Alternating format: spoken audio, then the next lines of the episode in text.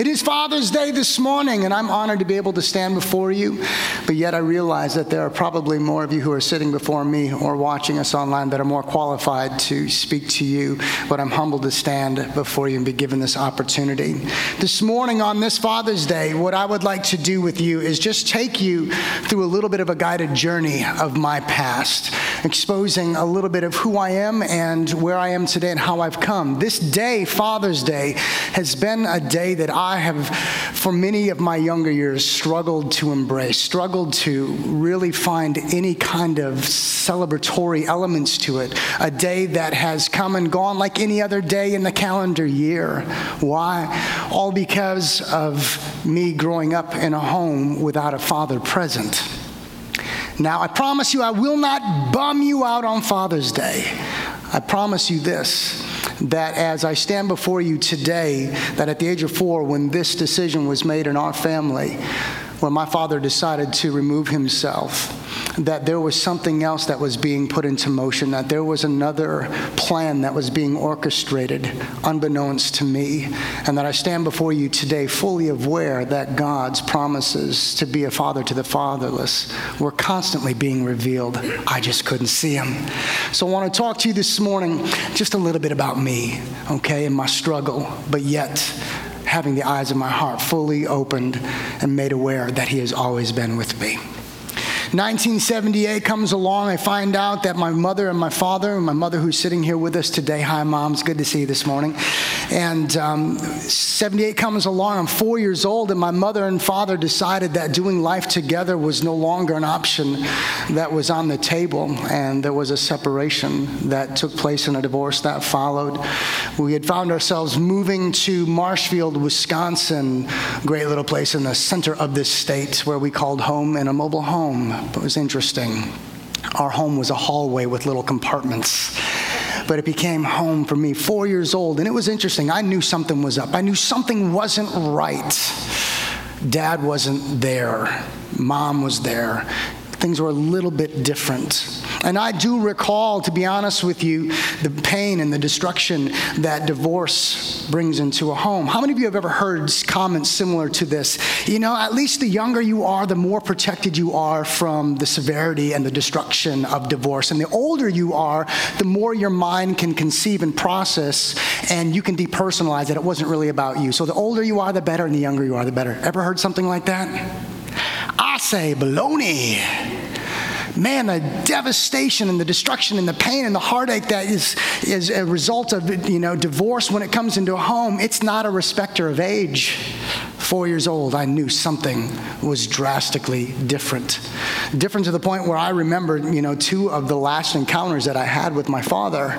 And one of them goes like this 1979, it was the summer. He comes and he visits, and I believe it was in their mind's eye to do family nights. So we decided to go out to the movies and we're sitting in a theater and we're staring at a screen like you are staring at me. And I remember sitting there, and I, this one scene in particular, there's this man all in white, and he's leaning on this round table, and his hands are there, and all of a sudden, this, this glaze comes over his face, and he starts, he starts shaking.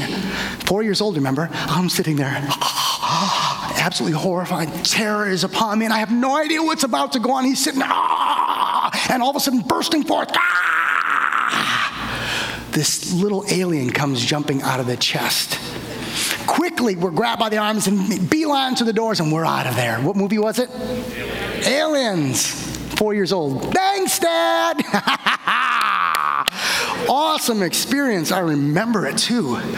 Seared right here the next memory, Christmas, he comes and hands us envelopes. And I was just talking with my mom the other day just to make sure, because I remember it. I have a memory that's as keen as, boy, I have no idea. I, I pray that I never struggle with memory loss because I can remember with things all the way back when I was two years old. But he came at Christmas and he handed us some envelopes and he split without saying bye, without saying what was going to happen next. And I remember thinking to myself, weeks, months later, the reality is clear. He wants nothing to do with me. And I thought to myself, now what? Four years old. Five years old. What is going to happen to this young boy? How do I now embark on this journey in life? I have a mom and I'm grateful for it, but she's not dad. I have an older brother, six years older than me, who liked to pretend he was dad, but was not dad. What does this mean for me? And I remember thinking to myself, I have not a clue. I struggled with it. Thank God my mom was faithful enough to continue to be devoted to her faith. We attended a church, Zion United Methodist Church in Marshfield, Wisconsin, pastored by Frank Heinbaugh, a wonderful pastor, wonderful man of faith, who became very close to our family.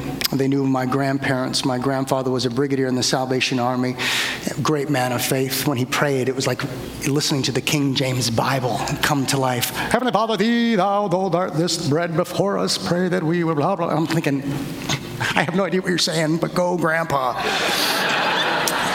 and uh, it was wonderful because that was a beautiful covering. They came to Marshfield, Wisconsin, and we were having our grandparents visit us, and one of the church families decided to have us over for dinner. I wasn't really sure how it all was arranged, but I knew that we were out there. My grandparents were there.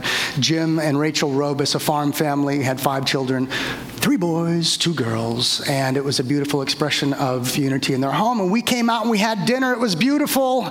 It was evening time, and after dinner, the adults went into the living room and they had their adult conversations. It was like they were kicking the kids out so they could be adults now.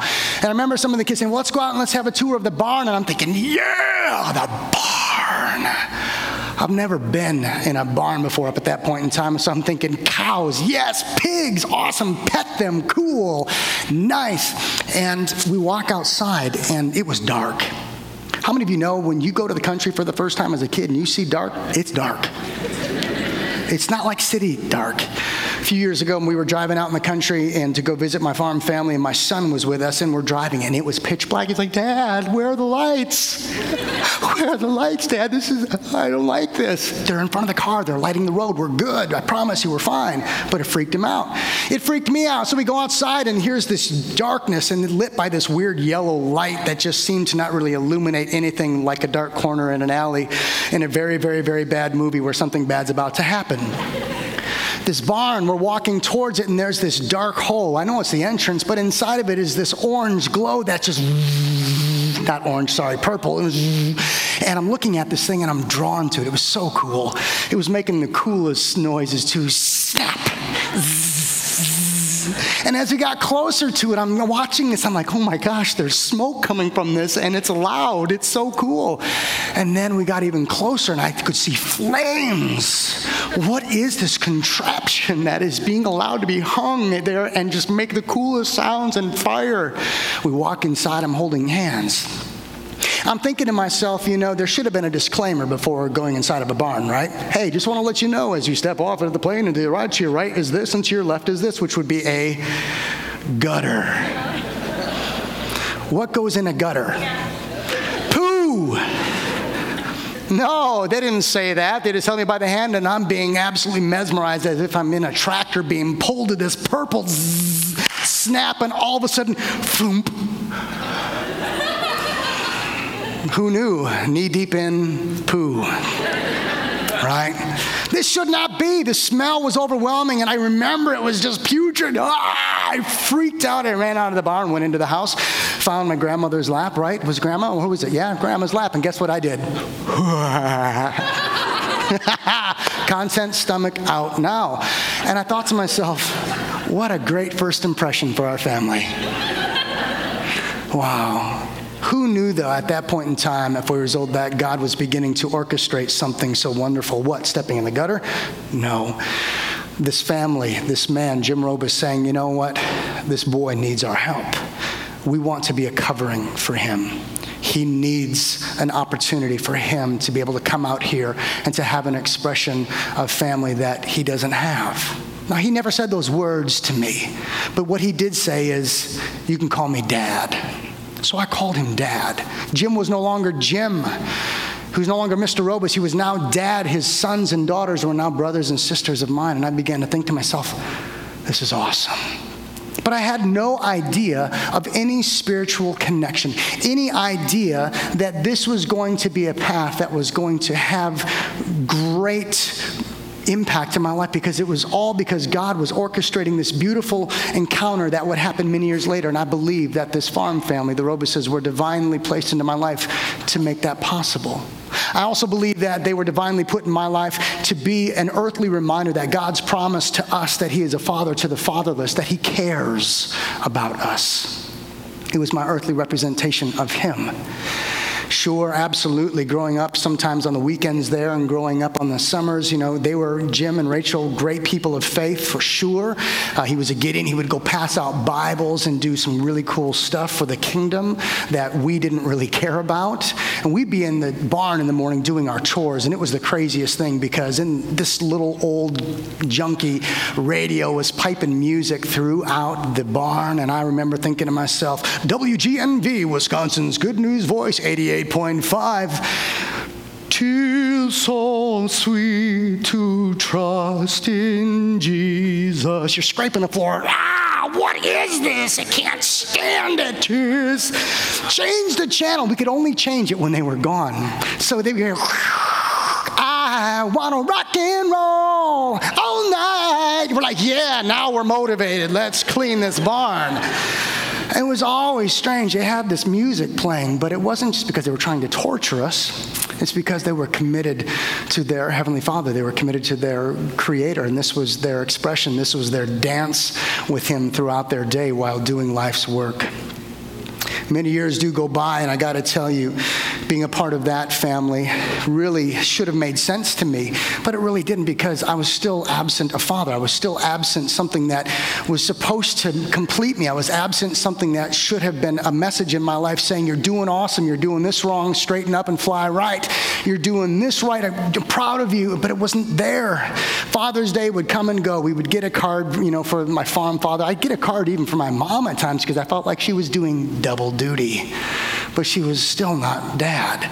And a war so welled up with on the inside of me, and I rebelled and I was angry because I felt like I had been robbed something that should have been so present in my life. And I realized it wasn't my choice that he decided to split. I mean, I even went to a child psychologist, and I remember writing letters to him over and over, and he would send them back unopened, return to sender. That's a pretty strong message to send a young boy. So it stopped. But this war on the inside, and I rebelled against my mom. I rebelled against school. Everything that should have made sense didn't make sense because, you know what, at least I was in control. I remember hearing statements that my mother would make. Hi, mom. That these statements like, oh, your dad, he was a failure and he was no good and he, you know, he was not kind to your brother and you do something wrong, you take it out on him and blah, blah, blah, blah, blah, all these negative statements. And I remember saying to myself, I will never be like him, ever. How many of you ever said that? We've said that because we think, you know, our parents, we're never going to be like them at all. I'm not going to be like my mom. And I thought to myself, wow, all the world was seeing was an outward expression of an inward war that I couldn't seem to win. And I couldn't even begin to tell you that there were all these signs, these indicators that should have been drawing my eyes from this to this, but I couldn't make sense of it because I was so angry. I was so overwhelmed on the inside with despair, thinking that I had not, that I'd been ripped off, but realizing that if I would have just seen all the signs and the indicators through my farm family, their faith, through my grandparents who made Bible school possible for us over and over and over, through having random encounters with people of faith, friends at school who claimed to be Christians, how weird they were, I wanted nothing to do with them. That he was still with me. Made no sense to me. 16 years old comes along, I recognize my need for Christ. It was just because I was lonely, I was angry, I was, I was mad, and I was tired. And I remember thinking to myself, you know, God, if you're really real, please reveal yourself to me because I need something that I haven't found yet. Nothing's been sustaining, nothing has lasted. And that day I opened up my heart to him and I cried out, and he came in and drastically changed my life. Now, which was a ride that I chose willfully to pursue and to put myself upon, was a roller coaster ride that was amazing, unlike the one when I was four, when I was unwillfully put onto an emotional roller coaster because of a divorce. I didn't sign up for that, but this one I did. And as I began to do this dance with my Creator, and as much of a struggle as it was, I began to see how continually faithful He was to me because I could now look back and I could see what was happening at four when Jim Robus came into my life. I could see what was beginning to happen when I would go and travel with a guy by the name of Joseph Jennings, who was a motivational speaker that would go into inner city schools and he would hold these rallies. And I remember one time we're sitting there and it was a point in his presentation where he had all the girls stand up that had no fathers. Back in 92, it was a high demographic of individuals who had fatherless homes. So there was a lot of people standing, but he wanted just the girls.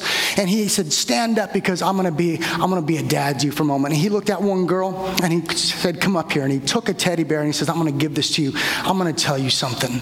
I love you. I'm proud of you, and you're beautiful. And don't you let anybody ever tell you otherwise. And he gave that teddy bear to her, and she went back. And I began to, to think to myself, holy cow, that was awesome but yet it still exposed this war within that has yet to be settled of my own need and approval of a father. And then I began to hear scriptures like this put up, if you would please, Psalm 64. 4 through 5, and this is from the Amplified because I like lots of words.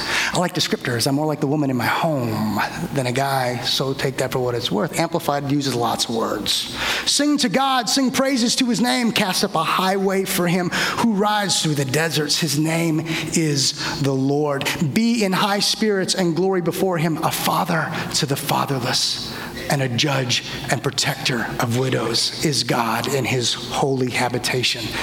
And I began to clearly see that my eyes were always fixed on what I had not.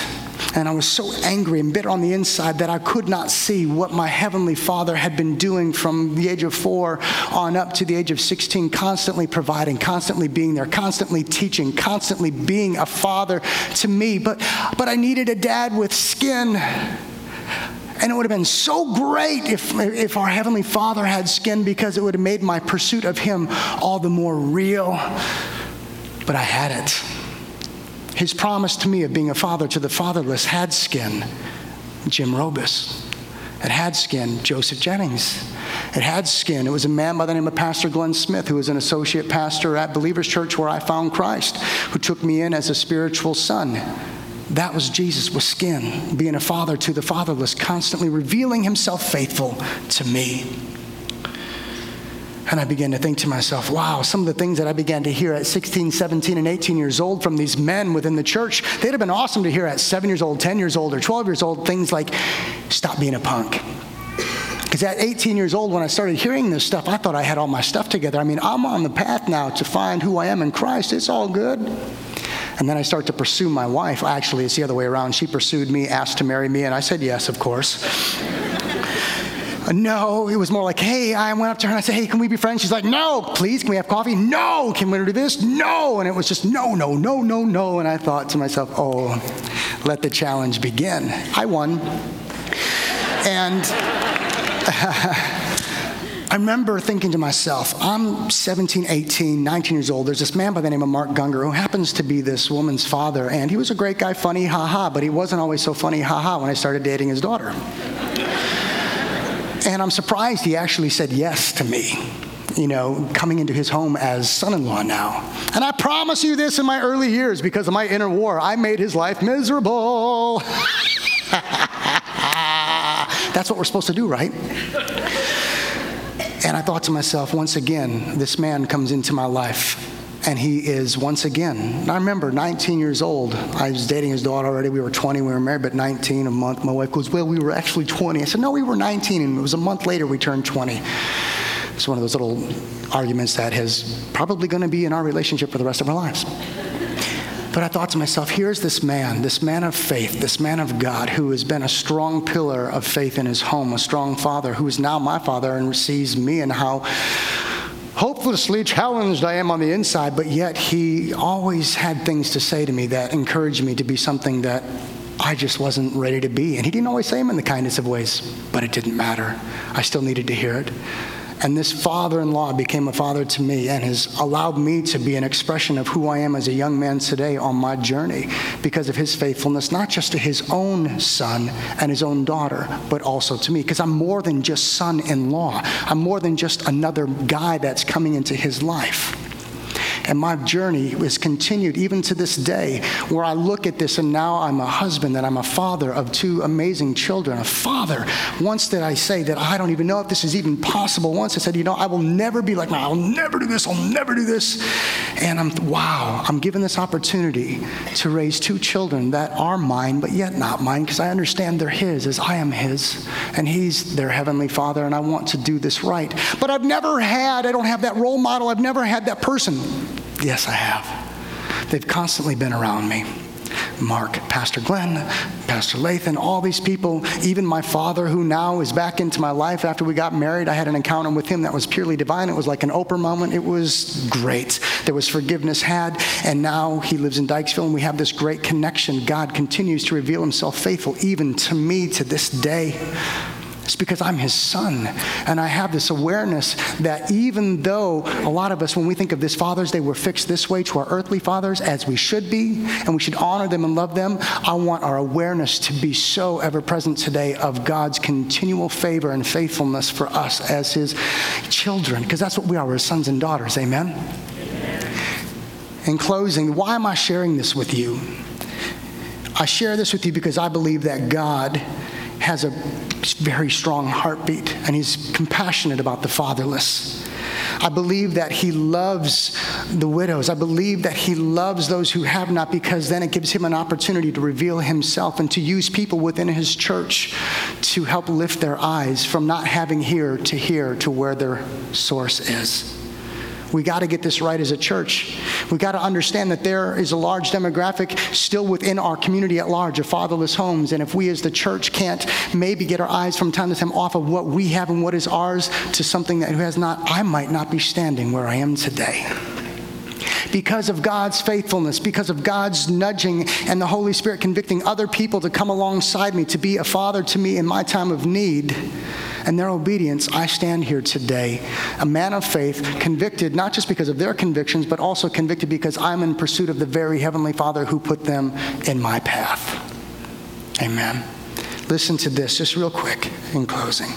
James chapter 1 verse 27 amplified again external a religious worship religion as it is expressed outward acts that is pure and unblemished in the sight of God the Father is this to visit and help and care for the orphans or fatherless and widows in their affliction and need and to keep oneself unspotted and uncontaminated from the world that's awesome. This is what God is calling us, the church. We got to get this right. We have to do this right. We have to be mindful. We have to be sensitive. We have to be what He would possibly call us to be. If you ever have a young man or young woman come across your path who has not a father, would you be willing to be an earthly glimpse of their heavenly father? Dads, thank you for being what you should be for your children at home. Dads, thank you for coming alongside individuals such as myself if you have. You have no idea what that means. You have no idea what God is doing when He's using you to come alongside those who have not. Those of you who have a little bit of a, a, a struggle with this day because of bad experiences, make that right, whatever that means in your home my father, Heavenly Father, encouraged you got to forgive your father. Because if you don't, I cannot create in you the kind of husband and father that I want you to be. And I had to. And now I can stand in the power and the freedom to be what God has called me today. So I say once again to all of you, Happy Father's Day. And to the fathers, we celebrate our Lord and King, our Father who is in heaven. Let's pray.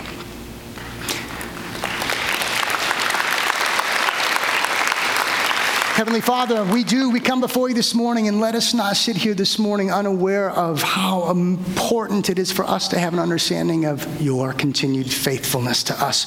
You are Father, you are teacher, you are Lord, you are Savior, you are corrector, you are all these wonderful things, and you are provider, you're healer, you're our covering, you are everything to us.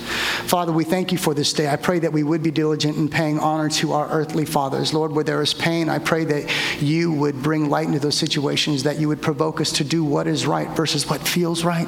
I pray, Father, that we could honor those who have been in our lives as father figures and who are fathers. Let this be a day of true celebration. But Father, we celebrate you today as well. And may we do so from this day forward. In Jesus' name we pray. Amen. Amen.